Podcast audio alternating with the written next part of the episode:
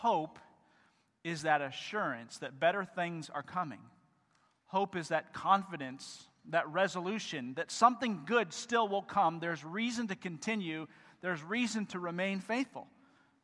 That's what we're studying as we approach Christmas this morning is that the birth of the Savior and the wonderful news of salvation, Emmanuel, and all the things that we sing about is that there is hope. He gives us hope. And I want to share with you this morning as we get started a personal story of hope, something that shows us a side of God's love, I think, that's tangible and easier for us to understand. Excuse me. Julie and I have some friends that are missionaries in Asia. And um, in fact, I could tell you they're, they're in China and they started an English speaking school and they're there to uh, love the people and, uh, and to represent the Lord just as they teach kids English. But um, John and I were in ministry for many years together. He's probably the best friend I have in all the world. I don't have very many of them. I have to import them from Asia really to have any good friends. So, but John and I are very close, and uh, he served as youth minister in our churches, several, couple different churches that we were in. And uh, John's just one of the most loving, honest, genuine people. Everybody falls in love with John, and he's he's such a wonderful person. But John and Esther, his wife, were not able to have children for some reason. And so, as I grew up in youth ministry, you know, just loving other people's kids and serving other people's kids, they were sort of uh, despondent at times that the Lord never allowed them to have their own. And after moving to Asia and starting the school there and had been there a couple years, um, the Lord laid it on their heart to adopt. And as you know, in China, you can adopt baby girls fairly uh, readily. They're, they're seen as a nuisance more than anything, at least in the past they have been. You know, they're only allowed to have one child, and so if it was a daughter, there was no way uh, to have a son then, and so they would just sort of give up their daughters and not have them so that they can have another child in hopes of getting a son. And this is, this is widespread spread through China, leaving millions of baby girl orphans. And so John and Esther um, started the journey, and, uh, and we heard about it long distance, of course, corresponding with them, but uh, such a heartbreaking, gut wrenching story because it lasts so long. By the time they identify even an infant for you to adopt, then it takes a year, two, three years before all the paperwork and all the necessary uh, hoops are, are lined up for you to jump through. And then by the time you are, if you're able to, as an American, adopt one, um, the child is already two or three years old. So we followed them on this journey, and there was ups and downs, and we didn't know if it was going to happen. And, and they had the baby selected, and they, and they would see baby pictures in this orphan, and the baby looked uh, really, really sort of, you know, homely. At first, she had a cleft lip and, and, and looked dirty, and just in her eyes, even in baby eyes, looked despondent, looked hopeless, looked lonely. You know, in a crib next to 20 other babies and, and one or two workers to care for them.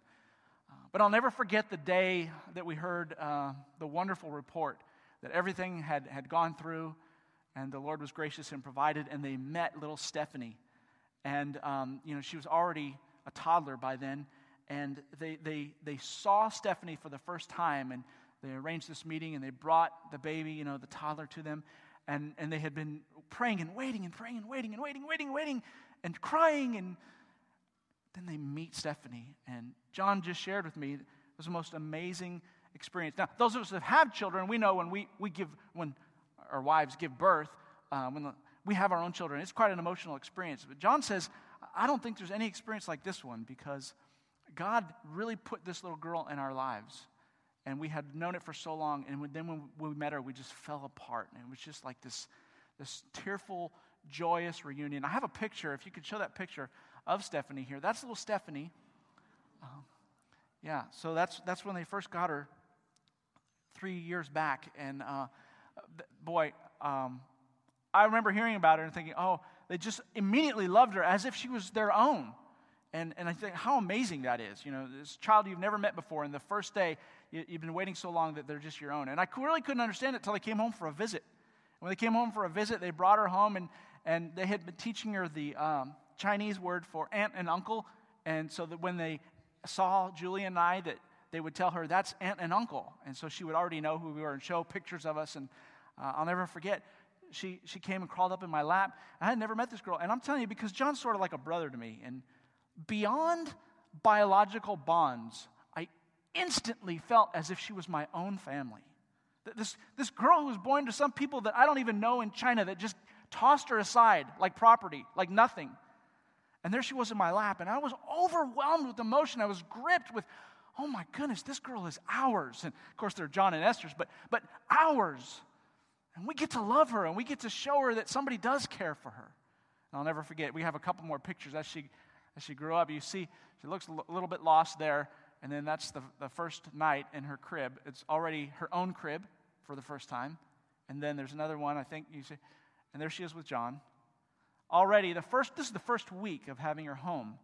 Already so needing that father figure somebody to love her and care for her that she bonded that tightly and that closely with him even in the first week. And then one more picture. I think this is a fairly recent one. There she is.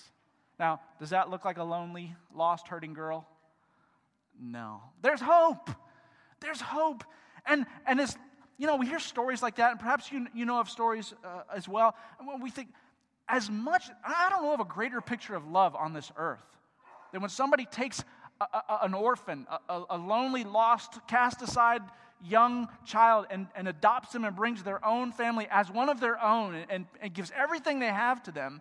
It's such a picture of love. And, and I think, is it even possible that there's a greater love than that? Is it, do we even know? God has love that's greater than that, but can we even conceive that? A love that's greater than that? And of course, our, our, in our mind, we say yes because we know that God's supposed to be the author of love, but, but I don't know if we really understand that or not. Really gain a sense for the awesome nature of God's love. That adoption process is also reflected in God's story. The very same picture of love we can see in the Christmas story. And I want to show you that today. Turn to Galatians chapter 4, if you will. Galatians chapter 4. And we read in, in Luke, Zacharias' story last week this morning I want to read something that will show you your story. Where do you fit in in the Christmas story? We, we know where Zacharias fell. Now, now, where do we fall? And Paul reflects on it this way. Chapter 4, beginning in verse 4. But when the fullness of time had come, God sent forth his son, born of a woman, born under the law. See, we're talking about the Christmas story. And you remember last week we talked about the appointed time, the very specific time that God had ordained and planned. Here's Paul just recounting that, looking back at it after Jesus has already been ascended to see, seated at the right hand of God. He says, God sent forth his son, born of a woman, born of the law. Now look at verse 5 to redeem those who were under the law, that we might receive the adoption as sons. And because you are sons, God has sent forth the Spirit of His Son into your hearts, crying out, Abba, Father. Therefore, you are no longer a slave, but a son. And if a son, then an heir of God through Christ. I like to think that little Stephanie was born in China and God had already planned her future. God sent her, my friend John, to adopt. Literally saved her life. But I also want you to know that God, since the beginning of time, also had a plan to adopt you and sent forth someone to adopt you. And it's his own son, Jesus. And that's the story we're looking at. God sent his son, and I'm going to show you three different points from this passage that give us hope as we look at Christmas. God sent his son to redeem us, God sent his son to adopt us, and God sent his son to make God our own father. Those are the three points that we're going to look at. The first one, Galatians 4, verse 4. But when the fullness of time had come, God sent forth his son, born of a woman, born under the law, watch this, to redeem those who were under the law. He sent his son to redeem us. Now, First of all, we have to see that we were born under the law. Jesus was born, you know, of a woman. Very plainly, guys. Let's just let's just be simple this morning, okay? No tough theological concepts. He was born to a woman, just a regular woman, who also, like you and I, were born fallen, sin nature, under the law. I want you to think about that concept, under the law the, the law is our, our methodology when we're under the law. We're bound by it. There's no other way when you're under the law to exist except for underneath the laws of God. He's talking about the, the, the, Mosaic laws, the Ten Commandments, the ways of God, what God has revealed and said, here's who I am as creator, here's how you are to be as my creation. Those are the laws of God, and we're under those. And when we fail, when we don't measure up, hey, by the way, anybody in here learn that you don't always measure up to God's laws? You don't always obey God's laws? Anyone? Ten people. The rest are all divine. Wow. We should, you know what? We should just stop everything and worship right now. I mean, there's some sinless people in our midst. It's a wonderful church, huh? Now, I know you're under the law because so many of you just lied. No, I know. You just didn't want to raise your hand. But let's be honest. How many of us found some point in our life we don't measure up to God's holy standard? We don't always obey. Okay, now we got everybody raising their hand. That's all of us. We're born that way, aren't we? We're born with this nature that has a propensity, that has a spiritual DNA that rebels, that doesn't, that can't meet all God's laws, that doesn't even want to meet all God's laws. And that's Jesus came born with that same propensity, that same DNA. He was, he was biologically a child of Mary, being born underneath the laws of God, just like you and I. God, Jesus was born that way. Now, now we're underneath the law. Imagine, if you will, this barrier, this, this lid. And to get above God's law would be a life of victory and success and blessing and everything that God wants for us. It's up there above the law when we obey it, when we consistently meet its holy standard. But we can't, none of us can climb up and get over that barrier. We're underneath it and we're trapped. There is, once you sin one time, you're incapable of ever climbing above law and having victory over it. And Jesus came and he was born underneath that same lid, underneath that same law, taking on that same nature. Why? Why?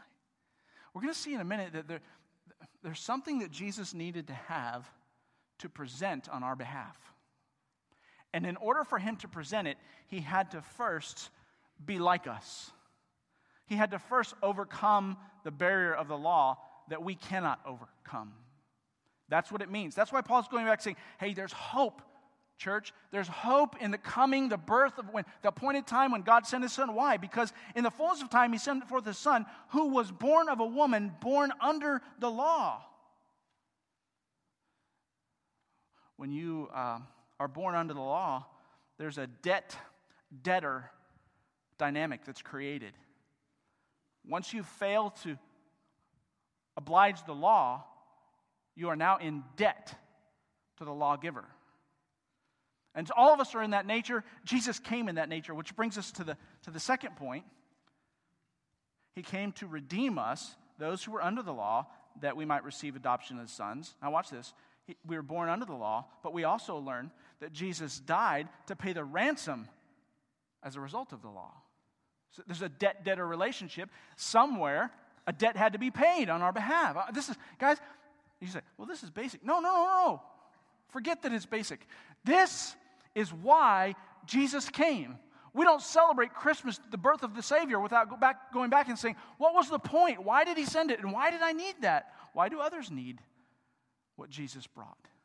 We've got to understand that we were born under the law. We're obligated now. We're, we're debtors to the lawgiver because we've sinned. Jesus was born that way. But listen, having never sinned, successfully obeyed all the laws at every moment in time, he rose above under the law and became over the law. He had victory over the law, and that alone qualified him to be the one to come in on our behalf.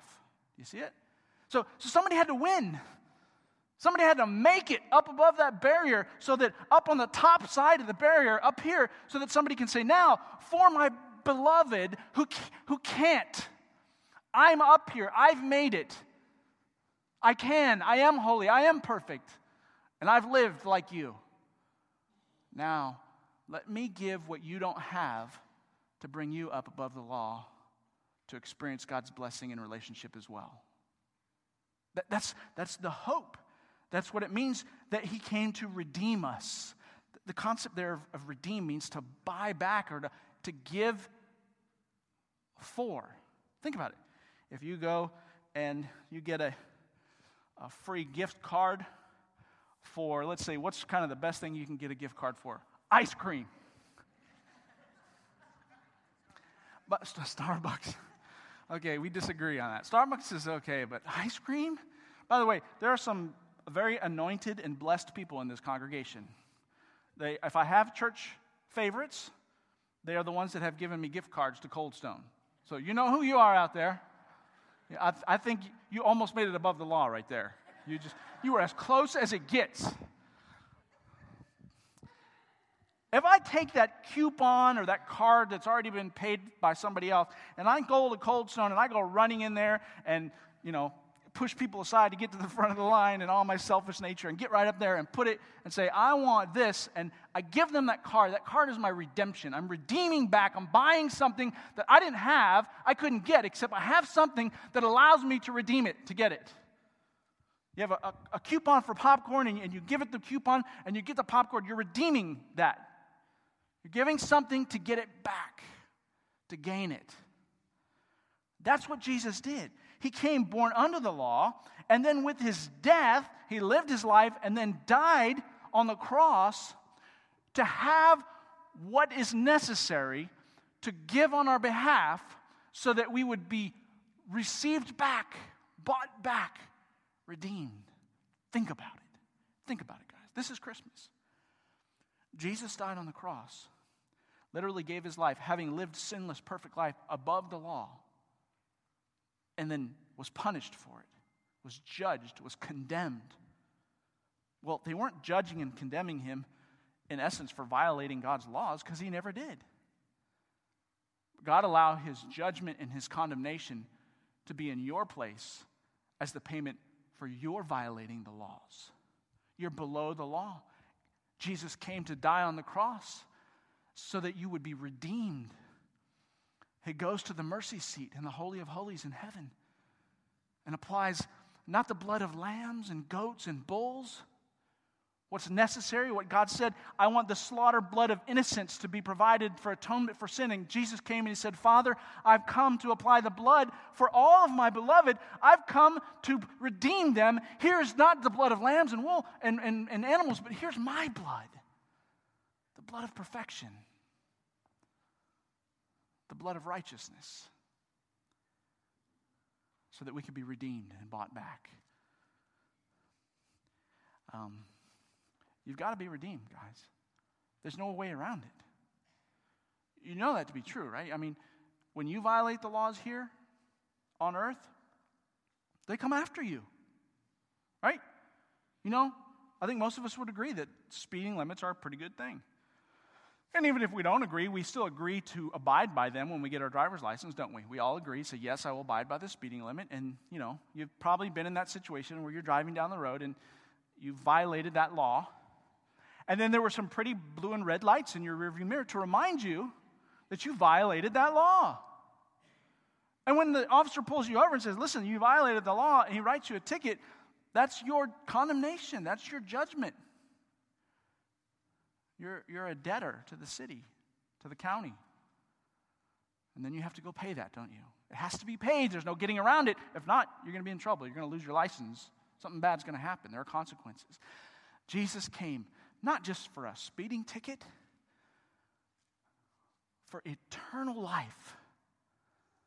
To be bought back into right relationship with God the Father so that there is hope, so that the rest of your life isn't lived in vain, just with hopelessness that what, what's going to happen. No, I know what's going to happen now. I have purpose and meaning. I've been bought back, I've been redeemed. That's why Jesus came. He sent his son to redeem us. And then finally, under redemption, we learn that now the law no longer condemns us. Now the law no longer condemns us. But listen, how many people now, again, we're, we're being honest. We already started in on the honesty journey, so we got to stay there. Now, how many of you, you don't have to raise your hand, when you look at yourself, your life, who you are, you can't help but see some of the failures of your past. How many, you know what? I just, I can't get past, you know, I failed here. I, I, maybe it was bad. Maybe it was drastic and dramatic. I don't, I don't know what it was. But somewhere in our life, we failed. We missed opportunities to obey. We didn't measure up to God's law, and it was a mess. Everything fell apart. And some of us, if we're, if we're honest, some of us have trouble facing the future because we continue to view our life and ourselves with that past failure still part of our identity, still part of who we are. You know what we're doing? We're still living under the condemnation of our sin, of breaking the law.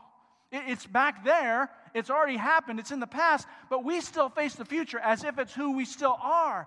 And when Jesus came to redeem us, guess what? He didn't just bring us back into right relationship with God. He also forgave us of violating the law. And you've been, now you're at a place where you're no longer under the condemnation of the law. The law no longer has its long casting eternal shadow over your future and over your life. Hey, I don't, I don't know about you, but that's hope for me.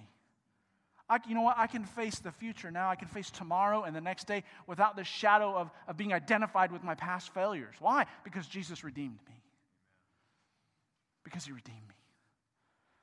I know there's somebody here this morning and that hits home with you. I can't, I can't get out of this past. I can't, you know what? My only question to you is this Have you allowed Jesus' redemption in your life? Because it all comes with his redemption. God sent his son to redeem us. But there's very transactional flavor of that, this redemption. It's almost like, you know, I, I, don't know what it looks like.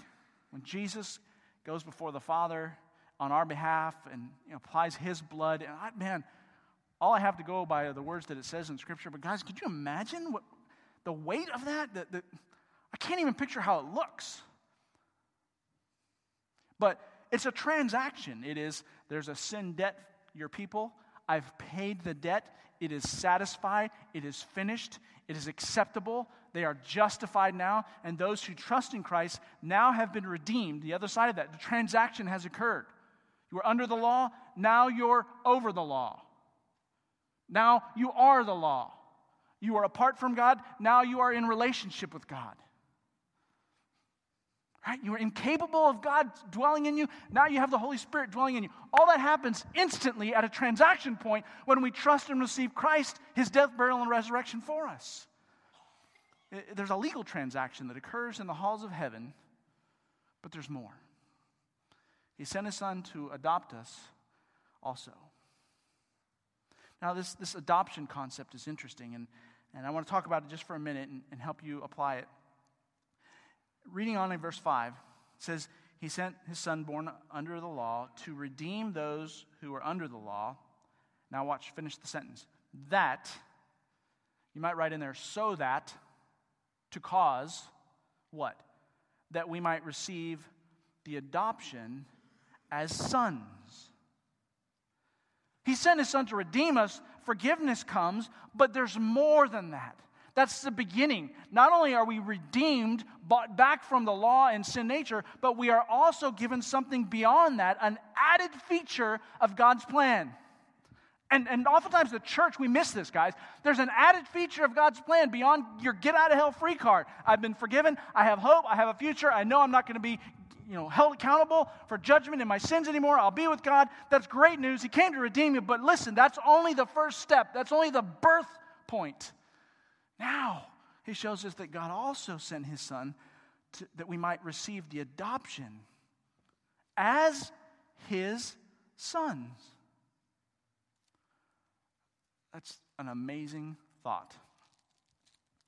Um, how many have ever known a child who, who needed to be adopted? Anyone? Child who was going to be adopted or needed to be adopted?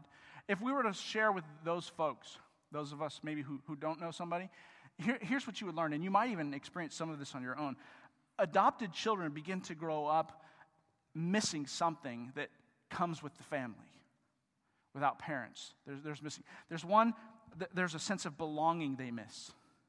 So when an adopted child comes into a family, one of the great benefits that they first learn is they gain this sense of belonging. And even if it's something they're not told verbally, they get a sense for it. They're part of the family.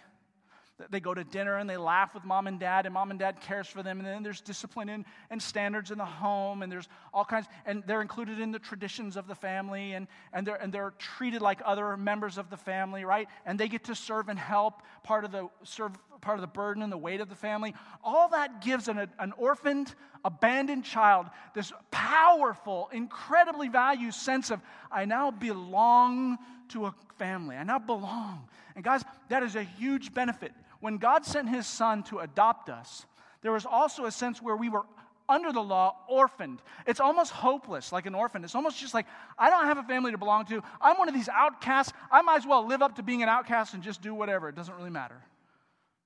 Spiritually speaking. But when we are trusting Christ as our Savior, we place our faith in Him and He redeems us, the Bible says the result of that is that we are then adopted as children of God. Orphaned, once without a sense of family, now belonging, without genuine, intimate care of a loving father, now having all of the focus and attention of the genuine, intimate, loving care of a father, without the support that a, a dad and a, and a real family provides, the ongoing support. I don't know about you, but my kids are in college, and, and one of them's even graduated from college, and I, and I this is true in Pastor Joe's life with his kids too. There's still a sense where you are in a support role to your children. It, it maybe isn't paying for them, although maybe it is. It maybe isn't feeding them, although sometimes it ends up being that. But you still support them, don't you? They still, when, you, when your kids get in big trouble, this week, two of my girls had really tragic instances happen in their life. Tough time tough time. And mama got in the car and took off into the snowstorm and drove all the way there just to sit with them and encourage them and pray for them during these last few days of the quarter at school and help them. That was a role of support. And, and our kids, I don't know if they know it or not, our kids are blessed that Mama Bear was unstopped by that storm, unstopped by her cautioning, warning, cautious husband. There was no stopping Mama to get there because they're our children and we support them. We want them to succeed. We want them to experience the greatest, the best.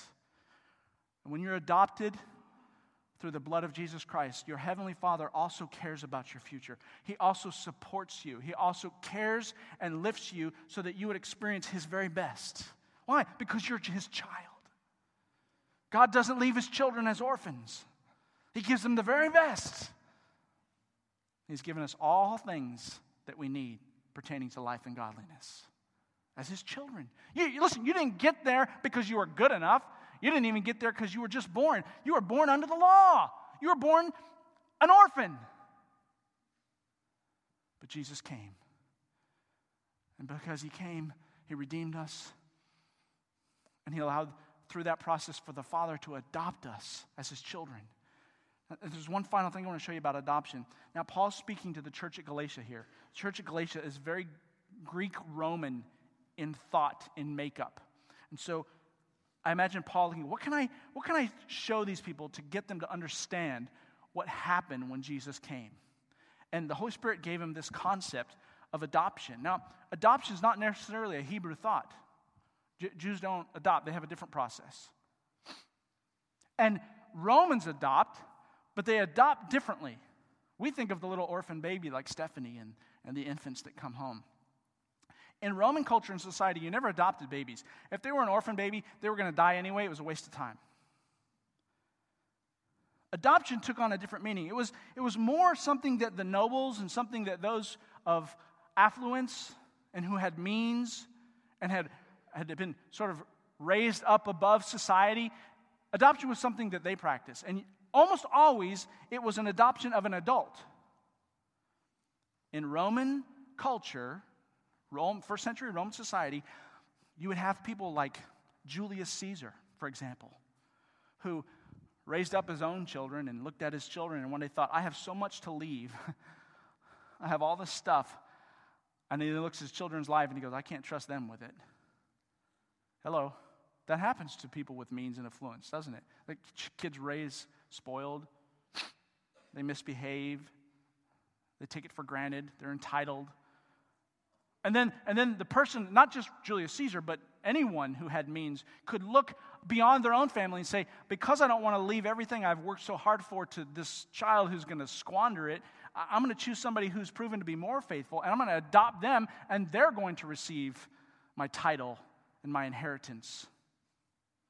Julius Caesar did that, by the way he adopted one of his sister's grandchildren by the name of Octavian.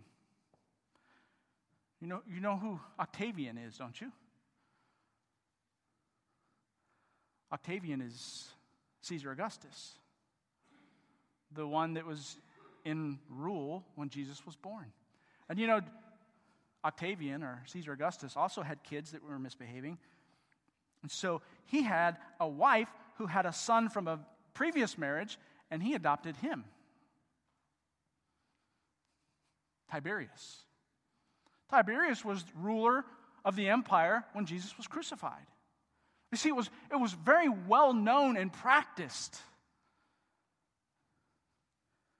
You can't trust the biological inheritance, the heir. And so you adopt somebody who's more faithful, who you can trust because there's so much at stake the title that you've earned and the means that you have. You don't want it to just squander away, and it's so important to keep it going. What is the point? Well, the point is this if you're here this morning and you have means, you have a title, you have one of those nice new Dodge pickup trucks, I'm available for adoption. hey, come on, some of you are going to go soon, right? And you've got a lot. You got one of those kids, you just don't want to leave it to them. I'm here. Julie and I would be. No, I'm just kidding. That's not really the point. What is the point? The point is that someone was adopted because the value that the father had to give was carefully entrusted to someone so that they can continue on keeping it valuable. You are adopted, and Paul used that very same concept, very same word to describe to us. You have been adopted as an adult, perhaps, not because God couldn't trust his own son, but because he also wanted to entrust everything that he has his, his kingdom, his title, his purposes, all of creation, everything that God has that's valuable, that he's intending to do here on earth, he wants to entrust that to us, and we have to be adopted to receive it. What does that say about your life? You want to talk about hope? You want to talk about a future that's worth something? When you've been redeemed, when you've been adopted by God, you also have now for the rest of your life the inheritance of the Father's business, the Father's title, the Father's responsibility and privilege. And the Father's responsibility and privilege is to glorify His name, to reach those who are lost, and prepare for a coming kingdom, a literal kingdom. You and I all because of what Jesus did. Only because of what Jesus did. Now have been adopted into that and have also as our inheritance part of his plan to glorify his name. That's, that's our business now, too. We're part of that family. To carry on the work, to redeem those who are lost. For those who still haven't been redeemed, our, as the redeemed, responsibility now is just like the Father's to carry on that work so that others can be redeemed as well and adopted. And I got news for you.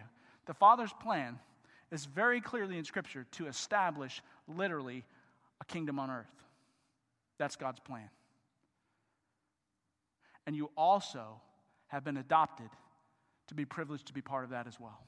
That's, that's what the rapture is for, folks. That's why you need an earthly body, because there's an earthly kingdom coming. And it's for those who have been adopted to enjoy to be blessed. There is so much hope for those who have been adopted. All right, and we turn back to, to in the Galatians. When the fullness of time had come, read it with me. God sent forth his son, born of a woman, born under the law, to redeem, he sent his son to redeem us, those who were under the law, that we might receive the adoption. He sent his son to adopt us as sons. Now read in verse 6. And because you are sons, that's for the redeemed, the adopted, God has sent forth the Spirit of His Son into your hearts, crying out, Abba, Father. Therefore, you are no longer a slave, but now you're a son. And if a son, then an heir of God through who? Through Christ. He also came to make God our Father. You see, that comes with adoption. Now, now, folks, put yourself literally in the analogy here. Imagine little Stephanie that we, we showed her face earlier. Imagine all that she gained, all that happened in her life that day. She wrapped her arms around John's neck and hugged him and knew, I now have a daddy. Come on, dads. You have little girls, even little boys, especially when they're little. How much value, how much meaning is there to a child when they run up and wrap their arms around daddy's neck and say, I have a daddy? He cares for me, he protects me, he loves me. I know I'm safe, I know I'm okay. Why? Because I have a daddy. And, and all that happens to an orphan when they don't have that, listen, you don't have to experience that in this world. You don't have to experience that spiritually speaking, being orphaned. When you're adopted, when you're redeemed, you now have something much more than a transaction. Jesus came with a transactional purpose, but with a relational intention. He also wanted for us to be adopted so that we would have a relationship. And now, listen, listen to me, church. The hope of Christmas, the thrill of this hope that we receive is this in a relationship with God, it makes all the difference here and now. It makes all the difference here and now. How you live your life, what you experience, we see this even, even in the use of this very specific, narrow word. Now, I'm going to call your attention to this word. He says, He's given, sent forth. The, no, guys, stay with me. This is for those who have been adopted. If you haven't trusted Christ as your Savior, if, if a person hasn't received by faith what Jesus has done and made that choice, then they're still orphaned. That might be you. And th- so this does not apply to you. There is no hope.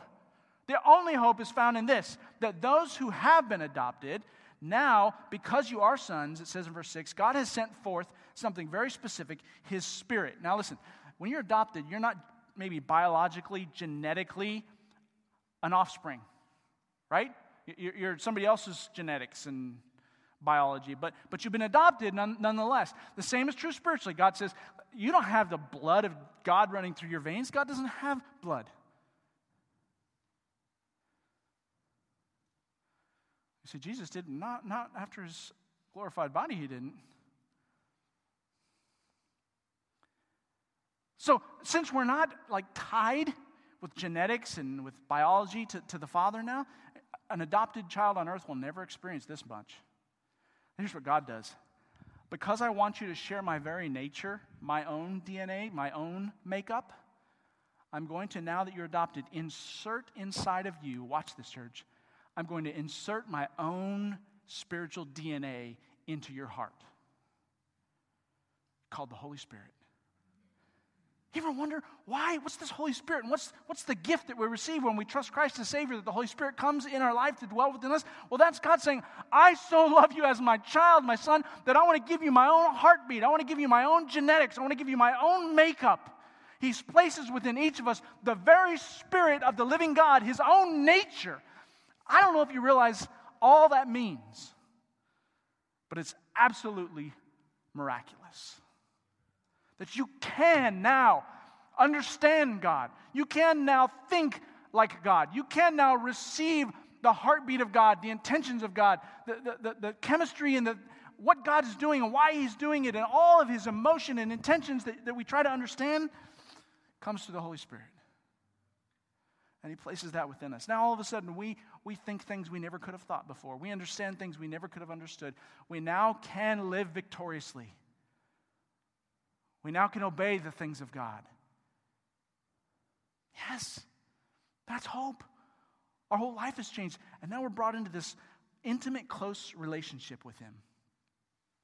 Abba. Now, there is no Hebrew word, and there is no Roman or Greek word that really captures this concept. Abba is an Aramaic word. So Paul grabs on this concept that Koine, Greek didn't have, and his own native language, Hebrew didn't have. They have words for father, but they don't have a word like this one. So he has to go to the Aramaic and he draws out this word and he says, Here's the concept that I want you to understand. When God placed his spirit in you as his father, you relate to him now as daddy. And then he uses the word father right next to it as well, just to make sure we understand that's the context. Abba, daddy, father. Intimate, I'm yours and you're mine, and we belong to each other, and you will always be there for me and protect me. That's what God gives us in redemption. I don't, hey, I don't know if you got that yet. Some of you are looking at me like this.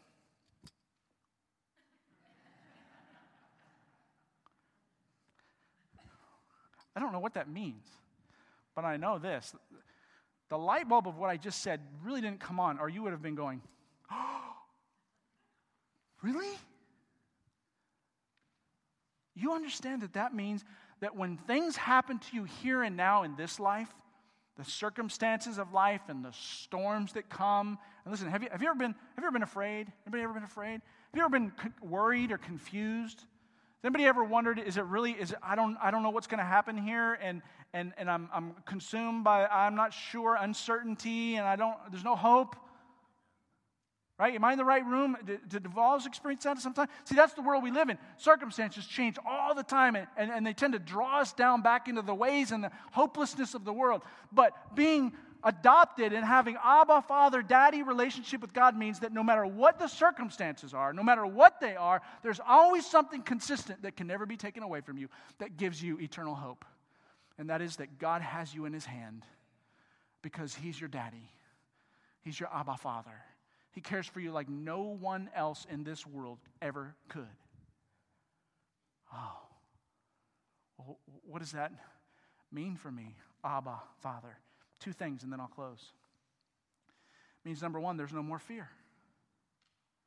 There's, did you know that it's possible to live without fear now? Hello, I got somebody's attention. What? Did he really say what he just? Yeah, he did. What heresy? No, without fear. Now, I got to prove this because it's not just my thinking. Turn to Romans chapter 8. I'm going to show you where it says that in your Bible. So you're going to want to mark this. Turn to Romans chapter 8. You ready? Get there. Okay, I'll wait. I'm hearing pages turn. That's good. Romans chapter 8. Look, is this really true? No fear? Yup. That's what it says. Watch. Romans chapter 8. Again, this is Paul writing. Roman Christians in Rome, Hebrew Christians in Rome. Listen, verse 13, chapter 8 says, For if you lived according to the flesh, you will die, but if by the Spirit you put to death the deeds of the body, you will live. Now, watch this, verse 14. For as many as are led by the Spirit of God, what have we received in the Spirit of adoption? You need to turn back to Galatians chapter 4. The Spirit of God. We, he, remember when we were adopted, redeemed? He put in us the Spirit of God that cries out, Abba, Father, is what it said. You with me? The Spirit of God is what connects us to Abba. It gives us Abba, right? The Father. Now, verse 15. For you did not receive the Spirit, he's talking about that very same Spirit, of bondage again. You once were in bondage. You once were under the law. You once had no hope. You didn't receive that when you got redeemed, when you got adopted, to fear for you did not receive the spirit of bondage again to fear, but received instead the spirit of adoption by whom we cry out, Abba, Father. The Spirit Himself bears witness with our spirits that we are children of God. Did you see that? Guys, mark that verse in your Bible. Because here's what he's saying the circumstances come, and you may be tempted to be afraid. Well, what is fear? Fear is I sense that maybe something might happen to me that threatens my well being and my good. And the Bible says, as adopted child of God, there is, listen, there is nothing that could ever happen to you that would threaten your well being because you belong to the Father. Amen. Hey, an amen goes right there. That's, that's one where it belongs. You see it? It doesn't take away the circumstances. It doesn't mean that we won't have circumstances that would have caused fear before. It doesn't change those necessarily. What it changes is a resolve in the midst of those circumstances that whatever happens, I know that I've been adopted. And I know I have my Father who cares for me and protects me. He has my best interest in mind. I wonder what does it mean to you to have the eternal God, the sovereign creator of everything that is, to be the one responsible for your well being? What does that mean? Now, I'm not a rocket scientist, I'm not a great theologian, but I know this much. That means I'm okay. That means I'm going to be okay. Jesus experienced this himself and modeled it and showed us for him, showed it to us in Mark chapter 14. Turn there and we'll close. Jesus showed us this very same concept in his life. There is no fear for those who have been adopted and cry out by the Spirit, Abba, Father. There is unshakable peace. That's what you have to gain by this intimate relationship with the Father. Now, Jesus had it, and he showed it for us. Look at uh, Mark chapter 14. You there? Yeah, thank you. Got one. Everybody else gets there. Mark 14, 32. Then they came to a place which was called Gethsemane. You know where we are? Now we're at the end of Jesus' life. Came to a place called Gethsemane, and he said to his disciples, Sit here while I pray. And he took Peter, James, and John with him, and he began to be troubled and deeply distressed. Look at there. There's the Son of God facing circumstances that are tempting him to fear. Deeply troubled, distressed. And then he said to them, My soul is exceedingly sorrowful, even to death. Stay here and watch. Guys, even the Son of God had circumstances in his life that really rattled him. He was facing exactly what God led him to do, exactly what God the Father brought him to, having God's hand over him. And even in the midst of that, he said, Look at this. I'm seeing what's happening here in life, the circumstances, and, and I'm distressed. And he went a little farther, it says in verse 35, and he fell on the ground and prayed that if it were possible, the hour might pass from him. He, you, know, you know what? Before I read verse 36, can you imagine that? Jesus, God's own Son, being fully God, comes to him and says, Now I know this is your plan, and that's why I'm here. But if there's any way to get past this without what I'm about to experience, can we please do that option? Only daddy could hear that kind of request. Like, you wouldn't bring that to this awesome, scary adopted father that you don't really know if he has your best interest at heart, you would never question and bring that to him. You would never wonder that. You would just say, I don't want to say anything because I might make you mad. But Jesus, in a sense, crawls up in the lap of daddy and says, Listen, daddy, I'm paraphrasing here. Are we going to be okay here? Is this really what it has to take? If there, is there another way? And, and I know you're, you're daddy and you have my best interest. I'm just asking because I'm tempted to be afraid here. You see it? You see it? Look what it says in verse 36. And he said, Abba, Father, all things are possible for you. Take this cup away from me. Now, watch this. Nevertheless, not what I will, but what you will.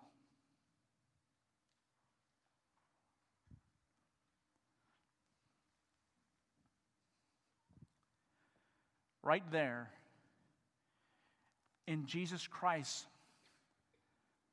immense turmoil. Trying to reconcile and make sure, and just like this is going to be exceedingly painful, taking on the sin of all of mankind and being crucified and killed, humiliated, spit upon and left dead. Is this really? God, listen. For those that think, you know what, when you become adopted as a child of God, it just means a free life of ease and never facing any difficult circumstances. Well, that's not the model of what happened here. He's now become part of God's plan, and it allowed him circumstances where he said, You know what? Normally I would be afraid here. But in the midst of that, we see, he shares with us, it's a snapshot to show you something. We see the transition in his heart occur right there. Why? Because he can call him Abba Father, he says, Nevertheless, not what I will, but you will. Nevertheless, not what I want, but you want. You see, the transition? You, you, you watch Jesus' transformation right here from being deeply distressed to unshakable peace unshakable resolve to continue to do what's right. Why? Because he knows, this is what he knows. If it was not the Father's plan, if it was not for his best interest at that point, because he's daddy, he would have done something else. He would have kept him from that if it wasn't for the best. But because it was for the best, because he shares that relationship with the Father, it's as if the Father's saying, Son, it's okay. I have this. It is necessary, but I will protect you. I will sustain you. I will comfort you. I will be there for you.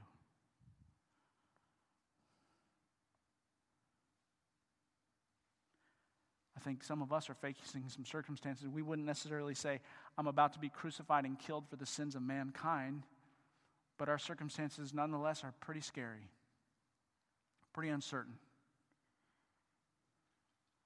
Children, wayward, grandchildren, grieving you, finances, questionable a relationship sour and not looking like it's going to work.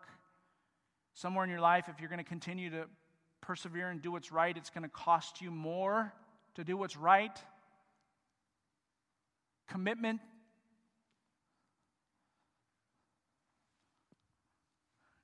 And you can stop right now, church, right where you are. And if you have been redeemed, adopted, and you can call Abba Father, then you can stop and say, Father, is this your will? If there's any other way, if, if, if I could have it this way, I would, or this way, I would. But, but show me your mind and give me your peace, Daddy, because I know that you have my interest at heart. I know you will protect me. Give me, make sure I'm close to you, and that's all I really need. And you can know for absolute certain, listen to me, the world can't take this away, church. Nothing can rob you from this. You can know with absolute 100% assurance right now, right here, that you are absolutely in the will of God and He has your back. You can know that. Why? Because the Spirit of God dwells in you. And the Spirit of God cries out to Abba Father and speaks to your heart and brings an unshakable, supernatural, unexplainable peace in your life. That's why there's hope. That's what He brought, and that's what He offers in the Christmas story. I'm going to make this statement and then we're going to pray. The most peaceful place on the planet is to be intimately and personally connected to the Creator. There is no other source of peace like that. And it will sustain any circumstance and any situation. Right here, right now. Let's pray. Let's pray and, and seek for that peace. Let's cry out with the Spirit of God that dwells within each of us Abba, Father. I've been redeemed. I don't live in the shadow of my sin. Father, thank you for redemption. Thank you for sending your son Jesus to die on the cross. We celebrate the birth when, when the appointed time became clear that that's what you're doing, and you, and you divinely, supernaturally conceived him in a woman born under the law. And there are those here this morning, you're right here. So glad you're here. Don't want you to be anywhere else but right here. But you've never personally trusted that truth for yourself. It's been good for your mom, dad, parents, grandparents, church people but you've never resolved that Jesus' death, burial, and resurrection was the forgiveness of your sins personally, and you desperately need redemption. You're under the law.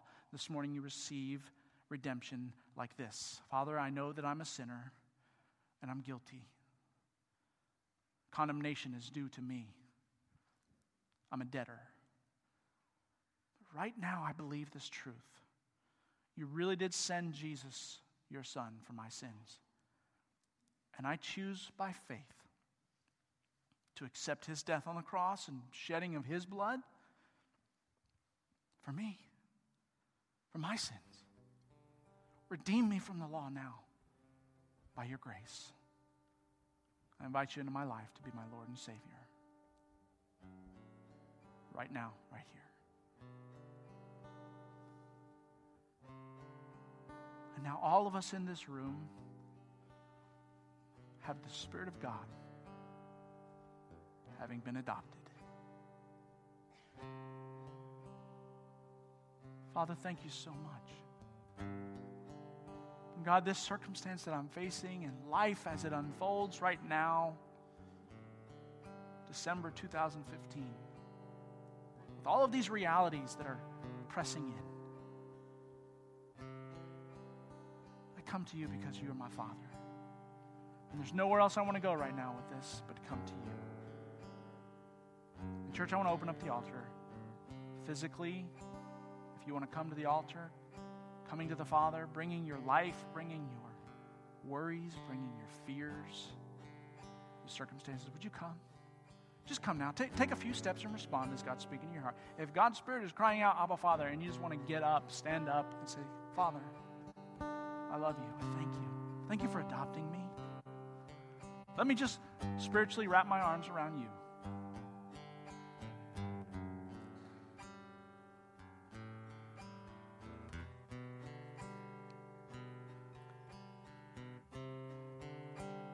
More fear.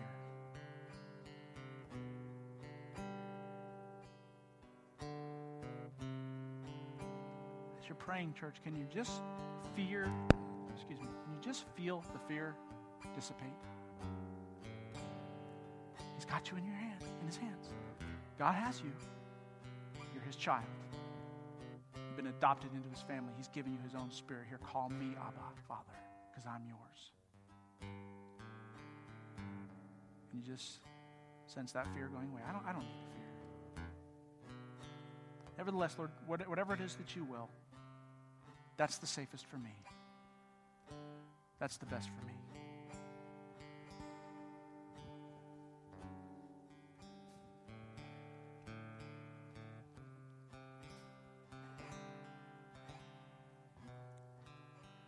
This season, we're celebrating the birth of your Son. And Father, thank you so much for giving him to us, that he came to redeem us, to adopt us, and to make you our Father. That's what we celebrate this morning. In Jesus' name, amen. Amen. Thank you. Let me call your attention to that response card as the ushers who are going to help with the offering come forward at this time. Um, folks, that response card is for you to continue worshiping. I hope that message that truth ministers to you and encourages you. But listen, somewhere in there, God spoke to your heart, and you have a chance to respond and say, Yes, God, here's what I see, here's what I will do. If you prayed that prayer with me to be redeemed this morning, and you gave up and surrendered and accepted Jesus' death for your sins, for eternal life, would you mark that on the back of that response card? Just say, I prayed to receive Christ today. We so much want to know that you made that choice and rejoice with you and help you. Maybe you want to follow in baptism or join the church Whatever it is God says to you, write it on the card. And we're going to take up this card in our offering because it's giving back to God, and that's how we worship. We give. But we're also going to give of our tithes and offerings. And let me just help you understand this morning. Um, if, if, you came here and you're a guest this morning and you don't want to give anything, that's fine. Uh, we're just glad you're here. But if God spoke to your heart and you'd like to give as an act of worship, there's three areas that you can give this morning. One is for the regular offering, the tithes and offerings. By the way, we have a few leaks going on in the place this morning. So um, we rely on the tithes and offerings of God's people, His provision to care for us, and we're trusting Him for that. Please be faithful, be consistent. It's the end of the year, and strong with your faith with tithes and offerings. Secondly, we're taking up a special offering above our tithes and offerings and we're giving a Christmas offering. And that's what this manger up here is for. If you want to put it in here or in the offering plate, make sure you mark it. It's for the Christmas offering. And that money is being collected to help with Pastor Ton, our, our sister congregation of the Mien. Pastor Ton has an international Mian to the Mien folks in Southeast Asia. It's incredible work. Um, he's translating, preaching, giving resources, and we're going to help him with some of the technology to do that so that he can be much more effective and efficient. God's laid that on our heart and burdened us, and we're trusting Him to provide. So if He lays it on your heart, please do so. Thirdly, we have our Upward Basketball about ready to start, our major outreach to the community. There are nine children who would like to be part of Upward but don't have the money to be able to register. And it's like 80 bucks roughly a kid, and we've already collected a third for all nine of them. And if God lays it on your heart, maybe you want to put that in offer place. Say, here's a tuition for one kid, or part tuition for a kid, or whatever it is that He lays on your heart. God, this, listen, I don't know of a more practical act of worship than what we do right now. This is it. This is where we say, God, here, here's my heart, here's my gift. Here's what I give to you because I trust you. Pastor Joe, would you lead us in prayer? Father God, as we think of these words this morning, no greater love, no greater love. Lord, we think about human, human love and realize that it comes so far short of your great love. Lord, I pray for those this morning that almost, Lord, I pray that this Christmas season, that the almost would be, yes, Father, I surrender my all to you. No greater joy would any of us have than this. And Lord, as we bring our offerings, as we bring our offerings, our gifts to you, Lord, may we do it with a willing heart that says to you, Father, we love you back. We do this for you. We ask this in Jesus' name. Amen.